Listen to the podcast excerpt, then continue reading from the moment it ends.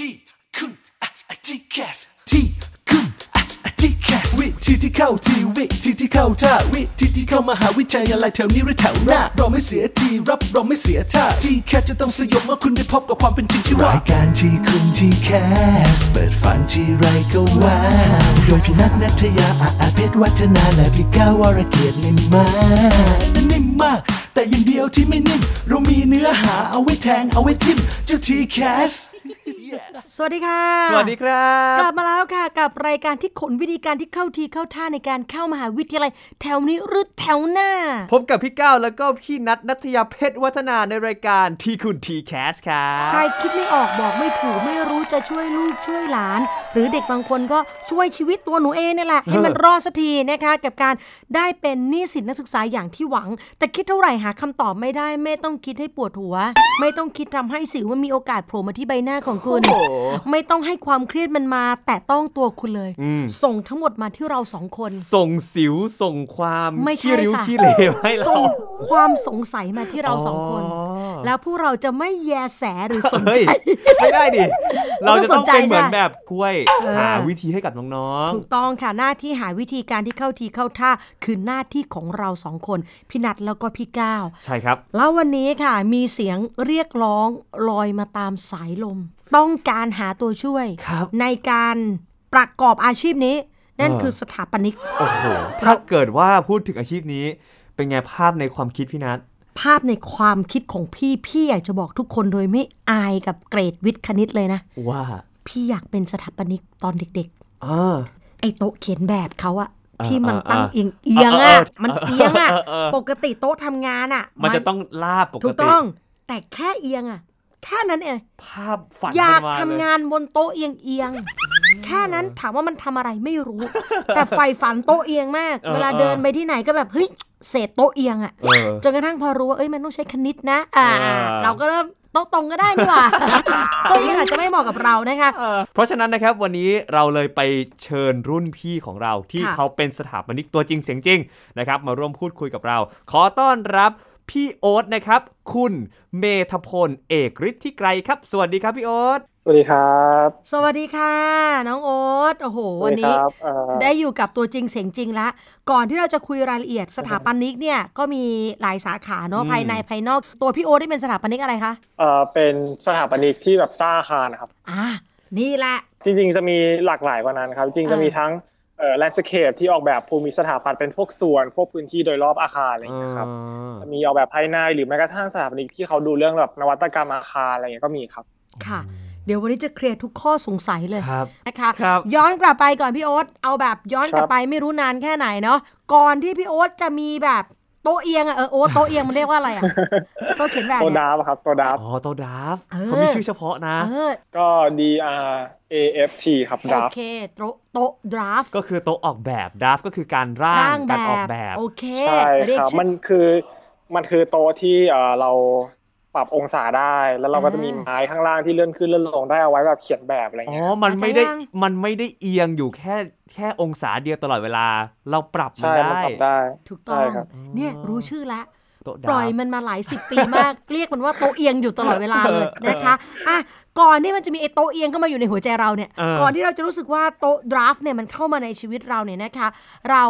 จับสัญญาณชีพของความเป็นสถาปนิกเจอในตัวเราเนี่ยจากอะไรบ้างอ่า จริง ๆ แล้วเนี่ยผมเป็นคนที่ชอบออกแบบนะจริงๆถามว่าอ่าคนเรียนสถาปัตย์ส่วนใหญ่เนี่ยชอบวาดรูปไหมก็จริงๆก็กว่า60-70%ก็ชอบวาดรูป แต่ผมเนี่ยถามว่าวาดรูปได้ไหมวาดได้แต่ไม่ได้ชอบขนาดนั้น แต่ว่าเป็นคนที่ชอบออกแบบมากกว่า ชอบเอาสิ่งนู้นมาประดิษฐ์เห็นขวดน้ำตั้งอยู่ขวดหนึ่งเรารู้สึกว่ามันทำอะไรได้มากกว่าที่มันเป็นขวดน้ำอย่างเดียวอะไรเงี้ยอ๋อเราก็ชอบแล้วแหละเรื่องการออกแบบแต่ยังไม่รู้ว่าจะเรียนคณะอะไร แต่ว่าครั้งนี้ยเพิ่งมารู้ก็ตอนประมาณม .4 มั้งครับ ม .4 เนี่ยอ่ามันต้องเลือกสายวิชาใช่ไหมครับว่าเราเรียนสายวิทย์คณิตแล้วจะไปต่อเป็นอาชีพอะไรอะไรเงี้ยครับอืมเรียนคณะอะไรต่อก็ปรากฏว่าแบบเราชอบศิลปะแล้วเราชอบวิทยาศาสตร์ เราชอบคณิตศาสตร์มันก็ปรากฏเป็นว่าเอ้ยมันมีสถาปนิกอยู่ในช้อยเราก็สนใจแล้วนั่นก็คือมุ่งไปที่เป็นเรียนสถาปัตย์เลยค่ะอืมดังนั้นถ้าพี่นะจะสรุปว่าคนที่จะเรียนสถาปัตย์ได้เนี่ย มันควรจะเป็นเด็กวิทย์ที่มีหัวใจศิลป์ผสมอยู่ด้วยกันได้ถูกไหม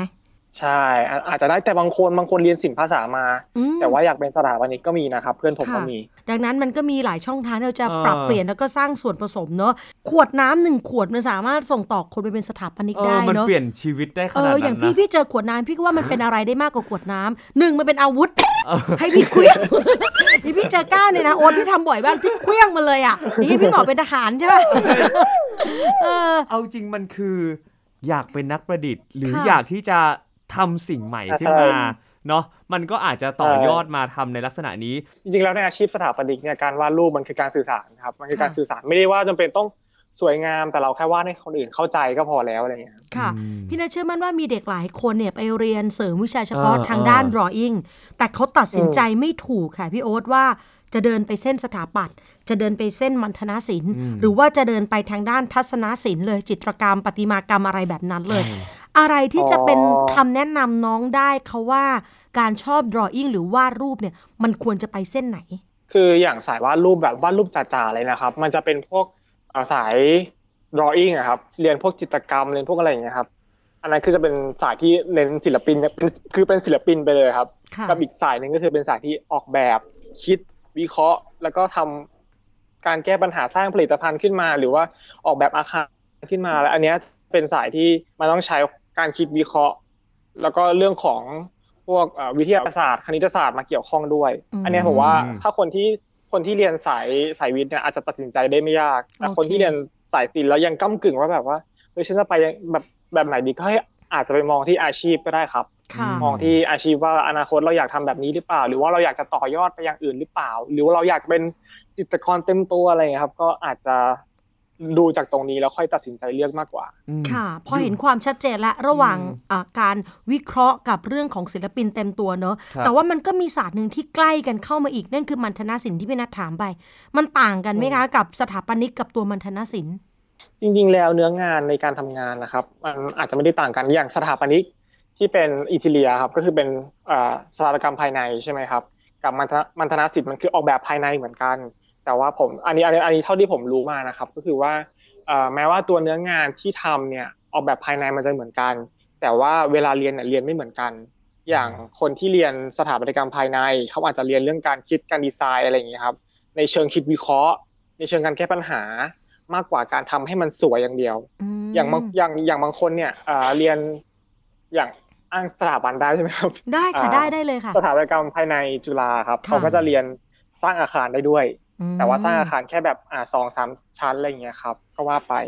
ค่ะแสดงว่าการเน้นหนักหรือความเข้มข้นในแต่ละรายวิชามันจะไม่อืมเหมือนกัน เรียกง่าย ๆ ว่าใช่สถาปนิกอะมันต้องมีเรื่องโครงสร้างอืมเข้ามาเกี่ยวข้องฮะมากกว่าใช่ในเรื่องของความสวยงามเท่านั้นนะคะอืมทีนี้นี่คือความฝันแล้วก็ความเข้าใจก่อนที่เราจะได้ลงเรียนจริง ๆ แล้วพอโอ๊ตตัดสินใจจะสอบเข้าเนี่ยเล่าประสบการณ์ตอนนั้นนิดนึงว่าเราเลือกอะไรแล้วก็เตรียมตัวอย่างไร แล้วสุดท้ายเนี่ยผลจากการเตรียมตัวมันส่งโอ๊ตให้ไปเรียนที่ไหนคะ ก็ตอนแรกนะครับ ก็ตอนที่เริ่มรู้แล้วว่าอยากเรียนสถาปัตย์เนี่ยเราก็ไปหาที่ติวก่อน เรารู้แล้วว่า ตอนนั้นเนี่ยมันต้องใช้มีใช้เกรดใช้ GAT ใช่ไหมครับ ใช้ PAT สี่อ่าแล้วก็ซึ่งพวกเนี้ยเนี่ยมันใช้ทั้งด้านวิชาการ แล้วก็ความถนัดทางสถาปัตย์คือเวลาเวลาเราไปติวอะมันจะมีติววิชาการเลขฟิสิกส์อังกฤษอะไรอย่างเงี้ยครับเอาไว้ครับสอบถูกไหมครับเออแล้วก็อีกอันหนึ่งคือความถนัดสถาปัตย์ที่คนส่วนใหญ่ชอบ ชอบไปติวเห็นถือเดินถือกระดานถืออะไรเงี้ยครับอืมนั่นคือเด็กที่คือเขาไปติวสถาปัตย์ซึ่งผมก็เป็นหนึ่งในนั้นที่ที่เคยไปติวเหมือนกันทีนี้เนี่ยเอ่อพอเราไปติวแล้วเนี่ยเราก็หาสถาบันที่เราที่เราอยากจะเข้าแล้วก็สนใจก็ list มาครับซึ่งจริงๆแล้วพอเวลาเวลาจริง ๆ แล้วเนี่ย หลายสถาบันมักตั้งวันสอบพร้อมกัน อืมฮะก็คือว่าให้เลือกไปเลยว่าจะเรียนที่ไหน อืมซึ่งมันจะมีทั้งสอบตรงใช่ไหมครับแล้วก็แอดมิชชั่นคือผมเนี่ยไม่ได้รอแอดมิชชั่นผมพยายามจะสอบตรงให้ติดก่อนมันจะได้แบบ อ่าหลังๆมันมันจะได้สบายเป็นความคิดของเด็กเด็กส่วนใหญ่ครับใช่ไหมครับ แล้วคราวนี้พอเราสอบตรงปุ๊บเราก็มาได้ของที่เกษตรก็คือสอบตรงติดปุ๊บก็เอาเลยอืมก็ไม่ได้แอดมิชชั่นอะไรต่ออะไรเงี้ยครับครับพี่โอ๊ตผมถามนิดนึงว่าอืมอย่างที่เราได้ฟังพี่โอ๊ตมาคือไปติวไปติว แล้วก็มีเด็กหลาย ๆ คนที่ไปติวเสริมก่อนที่จะสอบตรง มันมีความจำเป็นมากน้อยขนาดไหนพี่ที่เราต้องไปติวทุกคนไหมถ้าเกิดเราจะสอบตรงนะครับสำหรับผมนะ ผมว่า 70%คือควรติว เพราะว่าจริง ๆ แล้วในสนามสอบของของสถาปัตย์เนี่ย มันมันไม่ได้เรียนทั่วไปในโรงเรียนอะครับ คือถ้ามันจะไปหาสกิลเพิ่มเติมก็คืออาจต้องเปิดหนังสือแล้วฝึกเอง ซึ่งมันจะยาก อืมถ้าเป็นผมก็คือแนะนำว่าไปติวมันก็จะเฉพาะทางมากกว่าเหมือนเราเราตั้งใจแล้วว่าเราจะเรียนออกแบบเรียนครับสถาปัตย์เนี่ย เราก็ไปเสริมไปเสริมด้านนี้เอา อืมค่ะเอ่ออาจารย์ที่เขาเป็นคนสอนในในเรื่องของการสอบตรงของเราเนี่ยครับเน้นเรื่องอะไรเป็นพิเศษบ้างครับพี่โอ๊ตส่วนใหญ่จะเน้นสกิลการวาดภาพเพื่อสื่อสารครับอืมก็จะมีสอนตั้งแต่คืออะผมอันนี้ผมเราได้เพราะว่าผมเคยเป็นพี่ติวมาก่อนอ๋อครับเคยเป็นคนสอนเลยในสถาบันนะครับ ค่ะ แล้วอ่าตอนแรกเนี่ยก็คือจะสอนตั้งแต่เรื่องของการวาดวาดรูปพื้นฐานการวาดรูปแบบน้องคนไหนวาดรูปไม่เป็นคือเราจับมาวาดเลยเพราะว่าถ้าถ้าอยากเรียนสถาปัตย์ต้องวาดให้ได้เอออาจจะไม่ต้องสวยมากแต่วาดให้ได้ครับอืมนะครับ เพื่อสื่อสารให้ได้นะครับอ่าหลังจากนั้นก็จะมีการสอนเรื่องทฤษฎีสถาปัตย์ด้วย เพราะว่าไม่ใช่แค่เรื่องการวาดอย่างเดียว มันต้องเข้าใจเรื่องของประวัติศาสตร์สถาปัตยกรรมของไทยของเอ่อ ทั่วโลกว่ามีมีประวัติยังไง มันมีมันมีสอบด้วยนะครับอืมไอ้พวกเนี้ยครับเรื่องนี้จะได้ตอบน้องๆหลาย ๆ คนเลยคือ บางคณะไม่จะเป็นต้องติวอืมเพราะว่ามันเป็นความรู้ทางวิชาการครับแต่สถาปัตย์ไอ้ที่เราเรียนกันทุกวันในโรงเรียนเนี่ยเออมันไม่ได้เพียงพอไม่ได้ตอบโจทย์ดังนั้นคนที่อยากจะเข้าต้องเตรียมการเรื่องนี้ควบคู่ไปด้วยนะครัคะบผมทีนี้พอเราเตรียมทั้งในเรื่องภาควิชาการแล้ว แล้วก็เตรียมในเรื่องของทักษะเสริมในเรื่องการวาดรูปแล้วเนี่ยนะคะ พอถึงเวลาที่เรา ตัดสินใจเลือกเข้าไปและได้เข้าไปเรียนจริง ๆอะโอ๊ตไอสิ่งที่เราฝันครับวาดภาพเอาไว้กับชีวิตการเรียนจริง ๆ มันต่างกันแค่ไหนหนักหนาสาหัสอย่างไรบ้างคะ ในช่วงเปลี่ยนผ่านจากนักเรียนที่มีแต่ความฝันนะอืมกลับไปเป็นนิสิตเกษตรที่เต็มไปอ่าด้วยความจริงอะมันเป็นยังไงบ้างคะอ๋อเอาจริงๆบอกตรงๆคือแรกๆผมร้องไห้เลยนะแล้วก็ไงงั้นนะพี่เออเพราะว่าจริงๆแล้วว่าก่อนที่เรามาเรียนสถาปัตย์อะอ่าเราชอบออกแบบใช่ไหมครับ แล้วเราก็ คือคิดแค่นั้นนะคิดว่าชอบออกแบบ แต่เราไม่รู้ว่าจริง ๆ แล้วอะเราต้องมาเจออะไรในในในการเรียนในอืมมหาวิทยาลัยครับ ซึ่งปีหนึ่งเนี่ยในเทอมแรกอาจจะยังชิวๆอยู่เพราะอาจารย์ยังยังไม่ได้บรีฟยังไม่ได้กดดันมากใช่ไหมครับอืมแต่พอเริ่มปีสองปีสามปีสี่เนี่ยโอ้อันนี้เริ่มน้ำตาเริ่มมา เพราะว่าการจะออกแบบอาคารสักอาคารหนึ่งขึ้นมา มันมันต้องใช้องค์ความรู้ความคิดเนี่ยเยอะหลายอย่างมาก แล้วบางครั้งครับเนี่ย เป็นนักศึกษาเนาะเราก็พยายามที่จะเรียนใช่ไหมครับฮะอยากรู้อยากรู้เพิ่มเติมแล้วก็ทำโจทย์ทำต่างๆที่อาจารย์เขาให้เราออกแบบมาอืมแต่พอไป present งานปุ๊บปรากฏว่าสิ่งที่เราทำเนี่ย มันไม่ได้ตรงกับสิ่งที่อาจารย์เขาคาดหวังหรือสิ่งที่เราควรจะเป็นในในในแง่ของการทำงานอาชีพสถาปนิกเนี่ยมันก็ถูกแบบคอมเมนต์ถูกอะไรเงี้ยคือ ถ้าคนที่มาเรียนสถาปัตย์เนี่ยจะก็จะรู้ว่าคณะสถาปัตย์เนี่ยมันไม่ได้เรียนหนักแต่งานหนัก คือถ้าใครจะมาเรียนคือเตรียมใจไว้ได้เลยครับ งานหนักไม่พองานหนักต้องเอางานหนักๆเนี่ยไป present ให้อาจารย์ฟังแล้วถ้างานไม่ดีเข้าใจใช่ไหมเหมือนแบบคนที่พยายามมาทุกอย่างแล้วอะอ่าค่ะแล้วพอไป present อาจารย์ปุ๊บอาจารย์บอกว่าแบบเฮ้ยแบบนี้มันไม่ใช่นะโอ๊ตอืมเนี่ยแหละ โอ้โหดราม่าเกิดขึ้นตอนนั้นเลยครับเออมันเหมือนว่าสิ่งที่เราพยายามทำมาตลอด เชื่อว่าเขาจะมีการทำโมเดลใช่ไหมเออต้องสุดใช่ต้องตัดโมดงโมเดลชิ้นเล็กชิ้นน้อยทำไปเป็นอาทิตย์อาทิตย์เออพอไปถึงพูด 2 ประโยค 3 ประโยค แล้วก่อนจะส่งอะโอ๊ตเองก็ต้องแบบเฮ้ยเนี่ยมันดีที่สุดของเราแล้วเออแบบบางคนคืออาจารย์แบบว่า ถ้าอาจารย์โหดๆหน่อยก็ก็ก็แบบพูดสพูดแค่ประโยคสองประโยคอย่างที่ก้าวว่านะครับครับหรือบางคนนี่ก็คือแบบฉีกโมทิ้งเลยนะโอ้อันนี้ดีนะคือคือแกะแกะแกะโมเดลบอก สมมติมีมีผนังอยู่ทั้งหมดหกด้านใช่ไหมคครัรับบเอออาจารย์ก็บอกว่าเฮ้ยผมว่าด้านเนี้ยไม่ใช่ก็หยิบหยิบฉีกออออกกมาเลยก็แล้วบคือผมว่าคนเป็นอย่างเงี้ยกาวเกิลที่ติดเอาไว้ก็คือกระชุกกระถูกกระชากออกมาอาจารย์ขึ้นกลางผมมาก่อนเออโอ้ใช่โหครับเนี่ยคือมันคือมันมันมันหนักนะ ค่ะ คือบางคนน่ะ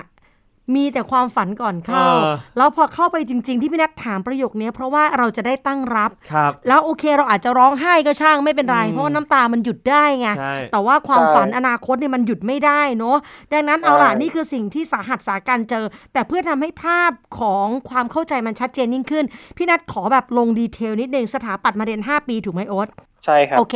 เอาเท่าที่เราจำได้อืมหนึ่งสองสามสี่ห้าเขาแบ่ง สโคปการเรียนในแต่ละปีอย่างไรคะครับอ่าอย่างปีหนึ่งนะครับเข้าไปเราจะเรียนพื้นฐานก่อน พื้นฐานการออกแบบก่อนนะครับ เรื่องดีไซน์ thinking การคิดวิเคราะห์การแก้ปัญหาครับอาจารย์จะให้เราสนุกไปเลยอันเนี้ยในปีหนึ่งเนี่ยเรายังจะไม่ได้ไม่ค่อยได้ออกแบบอาคารเท่าไหร่ อย่างมากก็คือออกแบบเป็นบ้านหลังหนึ่งบ้านครับบ้านหลังหนึ่งเล็กๆอะไรเงี้ยครับให้เราให้เราได้ลองทำหลังจากนั้นพอเราเริ่มเข้าใจแล้วว่าสถาปัตย์คืออะไรสถาปัตยกรรมคืออะไร การออกแบบคืออะไร ปีสองปีสามปีสี่เนี่ยเราจะเริ่มค่อยๆเอ่อ ทำความเข้าใจแล้วก็เรียนรู้การออกแบบอาคารที่ใหญ่ขึ้นเรื่อยมๆอย่างปี 2 อาจจะเริ่มเป็นแบบอาคารสำนักงาน อันนี้แล้วแล้วแล้วแต่ของมหาลัยเนาะครับแล้วจะไล่ขึ้นมาเป็นอ่าโรงพยาบาลโรงเรียน หรือว่าเป็นเอ่อศูนย์ใหญ่ๆตึกสูงนะครับ อย่างปี 4 ก็จะได้เรียนตึกสูงอืมจนกระทั่งถึงปี 5 ปี 5 เนี่ยเราจะอ่าทำวิทยานิพนธ์ใช่ไหมครับครับ thesis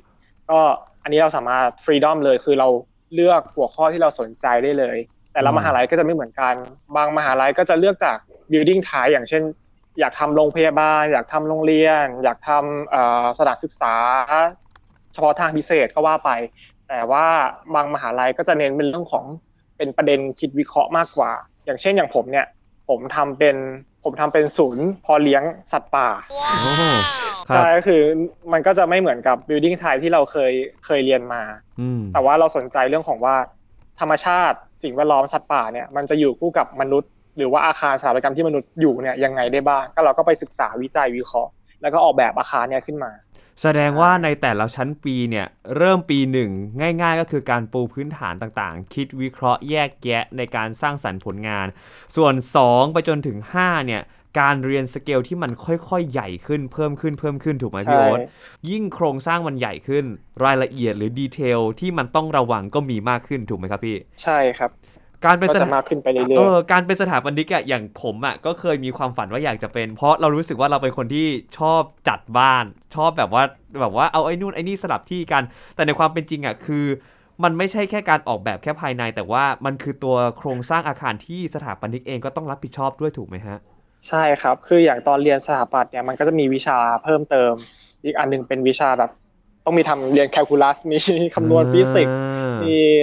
คือถ้าเกิดคนจบสายศิลป์มาอย่างเงี้ยแล้วมาครับเรียนอันเนี้ย อันนี้ก็อาจจะเป็นโจทย์ที่หนักนิดนึงครับอืมันจะต้องเรียนเรื่องการคำนวณโหลดคำนวณแรงมีวิชาคำนวณอะไรพวกเนี้ยอยู่ด้วยอ๋อเดี๋ยวก่อนครับอาจจะลืมถามไปมันมีไปฝึกงานไหมพี่ มีครับมีครับเอ่อแต่ว่าผมเนี่ยผมไม่ได้ฝึกบริษัทที่เป็นออกแบบอาคารนะ ผมผมฝึกบริษัท อินเทเลียอ๋อคืออินทีเรียนเรียออกคือแบบการออกแบบอาคารมาภายในถูกไหมฮะ ใช่ครับคือเรียนออกแบบภายในอ่าทีนี้ไปฝึกงานใช่แล้วยังไงบ้างครับพี่ ก็อย่างผมฝึกฝึกบริษัทออกแบบอินเทเลียนะครับ ของเป็นคนอเมริกาอืมเอ่อมาเปิดออกบริษัทที่ไทยนะครับ แล้วก็นี่นแหละก็จะมีพี่ๆคนไทยทำงานอยู่ปนกันเป็น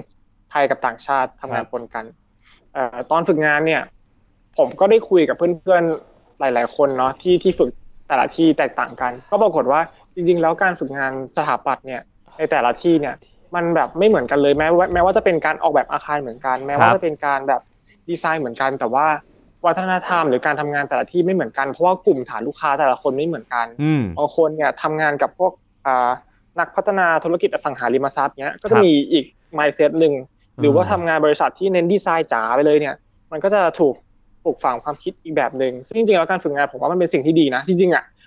คนเรียนสถาปัตย์บางคนฝึกตั้งแต่ปีสองก็มีคือปีสองไปขอเขาฝึกงานเลยก็มีนะครับ ไม่ต้องรอให้ถึงแบบปีสี่อืมผมถามอย่างนี้นิดนึงพี่ ระหว่างที่ตอนพี่เรียนน่ะ เจอความกดดันในรูปแบบหนึ่งแล้ว ไม่ว่าจะเป็นโดนฉีกเอ่อโมโดนแบบว่าตีกลับผลงานอะไรอย่างเงี้ย แต่พอไปทำงานจริงอะเขาเรียกว่าความกดดันมันมากหรือมันน้อยกว่าตอนเรียนนะครับพี่ ตอนฝึกงานน้อยครับ แต่ตอนทำงานทำงานจริงเนี่ยหนักอ๋อ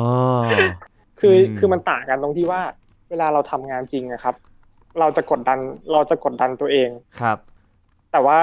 ตอนเรียนอยู่เนี่ยอาจารย์จะกดดันเราด้วย เรากดดันตัวเองด้วยสองอย่างเออเอเพราะว่าอเพราะว่าจริงๆลูกค้าตอนทำงานจริงเนี่ยอาจจะผมเจอลูกค้าดีด้วย แต่ว่าอืมบางคนอาจจะถ้าเจอลูกค้าไม่ดีอย่างเงี้ย ก็อาจจะโดนเหมือนอาจารย์ผมว่าอาจารย์เขาคิดไปแล้วแหละว่าต้องต้องโดนอย่างงี้เพราะว่าเห มันฉีดเหมันฉีดวัคซีนไว้ก่อนเออพอเวลาเจอของจริงเนี่ยก็จะได้ก็จะได้รับมือได้ โอ้โห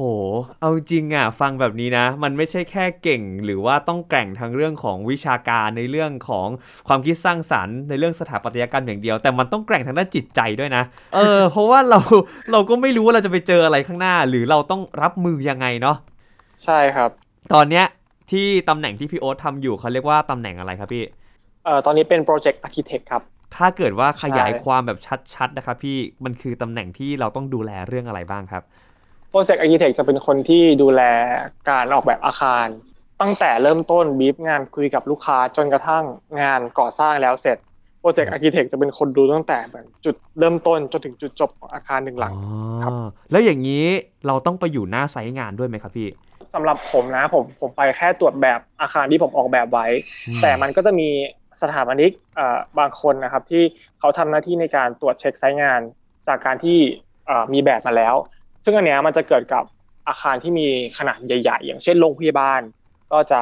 อ่ามีแบบเป็นปึ้งๆมาให้ แล้วเราครัก็บเนี่ยจะเป็นคนคอยๆไปเก็บดีเทลเพราะว่าอาคารมันใหญ่มากมันใช้สถาปนิกคนสองคนไม่ไหวอืมมันก็ต้องใช้เป็นทีมแล้วแต่ละทีมก็จะมีแบบของตัวเองไปคุมไซต์หน้าไซต์งาน แต่จริง ๆ แล้วส่วนใหญ่ก็ จะเป็นทางผู้รับเหมาที่มีวิศวกรอะไรเงี้ยควบคุมงาน จริง ๆ แล้วหน้าที่หลักของการไปคุมหน้าไซต์งานเนี่ยเป็นของทางวิศวกรมากกว่าใช่ไหมครับพี่ ส่วนใหญ่จะเป็นจะเป็นทางทางของผู้รับเหมาครับ ซึ่งผู้รับเหมาเขาจะมีวิศวกรอยู่แล้วอืมแต่แต่ว่าคือคนส่วนใหญ่จะเข้าใจผิดว่าจริงๆแล้วทางวิศวกรและสถาปนิกเนี่ยจะคุมงานตลอดทุกอันอะไรเงี้ยครับจริงๆแล้วไม่ไม่เกี่ยวนะครับ คือคนที่เป็นสถาปัตย์หรือวิศวกรเนี่ยเขาก็ทำงานออกแบบอย่าง วิศวกรก็คือออกแบบโครงสร้างครับสถาปนิกก็คือออกแบบอาคารอ่าส่วนเวลาไปคุมงานจริงๆเนี่ยจะเป็นใครก็ได้จะเป็นสถาปนิกก็ได้เป็นวิศวกรก็ได้อ๋อสามารถแบบไปคุมงานกันได้ทั้งคู่ใช่อ๋อซึ่งจริงๆแล้วมันก็มีวิชาที่มันเกี่ยวข้องกันมันแล้วแต่ความสามารถเฉพาะคน เพราะว่าจนถึงจุดหนึ่งเนี่ยเวลาเราทำงานไปเรื่อยๆถึงจุดหนึงเราจะรู้ว่าตัวเองต้องการอะไรชอบอะไรบางคนเขาชอบในการ ตรวจอาคารคุมอาคาร เขาจะมีความแบบเอ็กซ์เพรสทั้งนั้นนั้น เขาก็จะไปทำงานนั้นโดยเฉพาะอ่ามันโอเค flexible มันหลากหลาย ก็ฟังอย่างนี้นะครับ น้อง ๆ คนไหนที่อยากจะเป็นสถาปนิกก็เชื่อว่า น่าจะพอมองเห็นภาพที่ชัดขึ้นแล้วถูกต้องแต่ขอให้ชัดกว่านี้อีกทีหนึ่งพี่ พี่โอ๊ตครับครับ ถ้าอยากจะเรียนสถาปนิกคุณสมบัติอะไรที่น้องๆจะต้องมีครับ ผมว่าอย่างแรกคือการที่เราช่างสังเกตก่อน ครับ เราสังเกตของรอบตัวเราอย่างเช่น เราเดินไปริมถนนเนี่ยฟุตบาทเราเห็นแล้วว่าเอ้ยฟุตบาทเนี่ยถ้าออกแบบให้ดีกว่านี้จะทำได้ไหมหรือติดปัญหาเรื่องอะไรหรือเปล่าครับหรือสังเกตว่าแบบไอ้ที่ที่เราอยู่ทุกวันเนี่ยมันดีหรือเปล่า หรือมันยังไม่ดีเราสามารถทำให้มันดีขึ้นได้ยังไง มันคือกระบวนการตั้งคำถามสังเกตตั้งคำถาม แล้วก็คิดว่ามันจะทำให้ดีขึ้นได้ยังไงอืมนะครับ อีกอย่างหนึ่งก็คือ อันนี้เป็นเรื่องของการออกแบบเนาะแต่ครับอีกอย่างหนึ่งบนนิสัยที่ผมคิดว่าควรมีเลยคือการสมานฉันท์การเจรการเจรจานะครับอ๋อ มันคือสิ่งสำคัญเพราะว่าสถาปนิกเนี่ยมันไม่ได้ทำงานแค่อยู่กับอาคารอย่างเดียวครับเราต้องไปทำงานกับคนด้วยเออซึ่งคนที่เป็นทั้งเจ้าของอาคารคนที่เป็นทั้งเอ่อวิศวกรเป็นทั้งผู้รับเหมาเป็นทั้งคนงานที่เขาทำงานอยู่ใน site ก่อสร้างอ่าซึ่งถ้าเราไม่มี skill ในการเจรจาสมานฉันท์ครับโอ้โหวงแตกง่าย แล้ววงแตกคือมันมันปัญหามันมันลามใหญ่นะเพราะว่ามันเป็น ของที่มันแบบสเกลมันใหญ่อะแล้วเคยได้ยินว่าต้องเกี่ยวข้องกับผู้คนเนี่ยฮะเคยได้ยินว่าสถาปนิกเนี่ยต้องมาชนกับพวกซินแสอาจารย์ด้วยใช่ไหมพี่ แล้วแล้วแต่คนนะอ่าก็ไม่อาจจะไม่เรียกว่าชนก็ได้ คือผมอะเคยทำงานกับสินแสหลายแบบครับทำงานกับพระสงฆ์ผมก็เคยเออครับก็คือว่าคือแต่ละคนอะมันมีความเชื่อที่ไม่เหมือนกันเออคืออะผมถ้าผมถ้าผมเจเนเรตง่ายๆนะสินแสมันคือความเชื่อสถาปนิกมันคือความจริงเออเออเรามีหน้าที่ทำให้แบบ สิ่งที่ลูกค้าเชื่อ สิ่งที่ลูกค้าต้องการอะ มันออกเป็นความจริงอืมถ้าลูกค้าเขาสบายใจที่เชื่อจะไปปรึกษาสินแสครับ อะเราก็ให้เกียรติเขาว่าเขาเออเชื่อแบบนี้เออซึ่งอ่าแต่ว่าก็ต้องยอมรับว่าบางบ้านก็ไม่ได้ไม่ได้จ้างสินแสทุกคนบางครับคนที่เขาอาจจะไม่ได้นับถือแบบนี้เขาไปเออเชื่อเรื่องอื่น หรือว่าเขาไม่ได้ซีเรียสเรื่องนี้ครับเออผมก็เคยทำมามันก็ไม่มีปัญหาอะไรคบหรือบางผมทีแม้กระทั่งใช้สินแสก็ตามสินแสสินแสพูด ครั้งที่หนึ่งกับครั้งที่สองก็ไม่เหมือนกันอะไรอย่างเงี้ยก็ก็เคยเจอมันก็มันก็เป็นเรื่องปกติแต่ว่าเราแค่ให้เกียรติเขาครับครับเราให้เกียรติเจ้าของบ้านให้เกียรติอ่าสินแสที่เขามาทำแล้วเราก็ทำหน้าที่ของเรา เอออะเห็นว่าภาพของ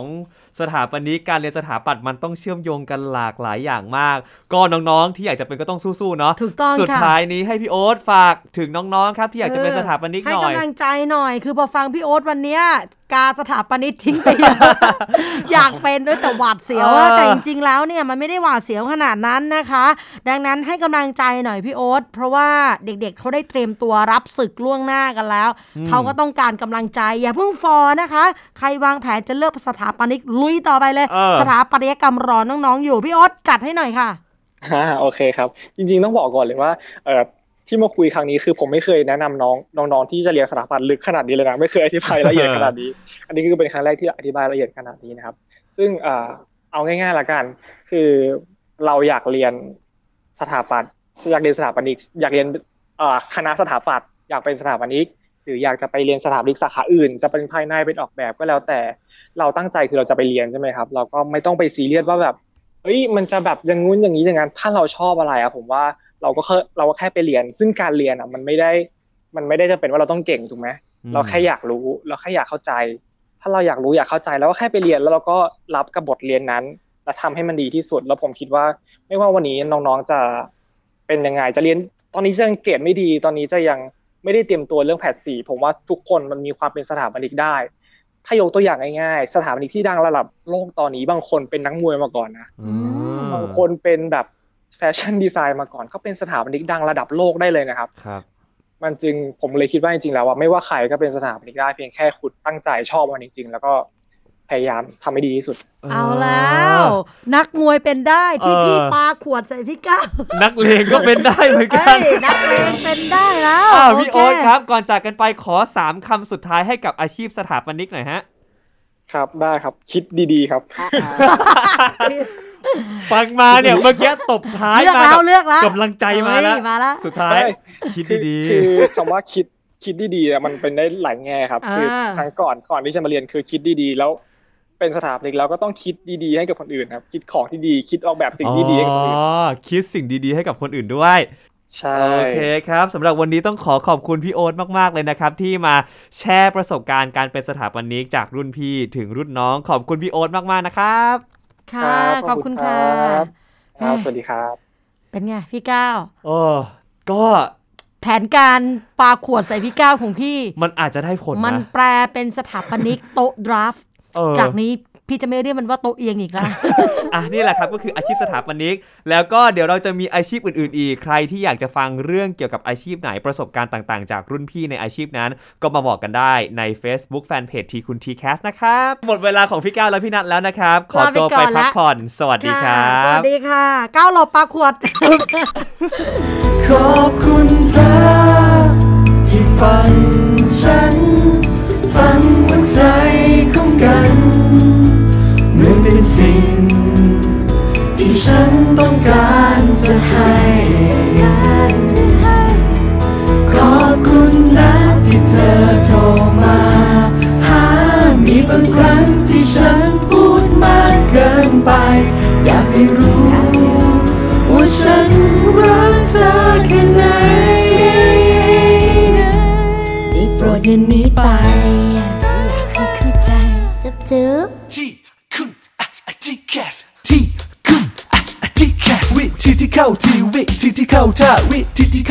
เข้ามหาวิทยาลัยแถวนี้หรือแถวหน้า เราไม่เสียทีรับเราไม่เสียท่าที่แคสจะต้องสยบเมื่อคุณได้พบกับความเป็นจริงที่ว่ารายการที่คุณที่แคสเปิดฟังที่ไรก็ว้าวโดยพี่นัทนัทยาอาอาเพชรวัฒนาและพี่ก้าววรเกียรตินิ่มมากนิ่มมาก แต่อย่างเดียวที่ไม่นิ่ม เรามีเนื้อหาเอาไว้แทงเอาไว้ทิมเจ้าทีแคส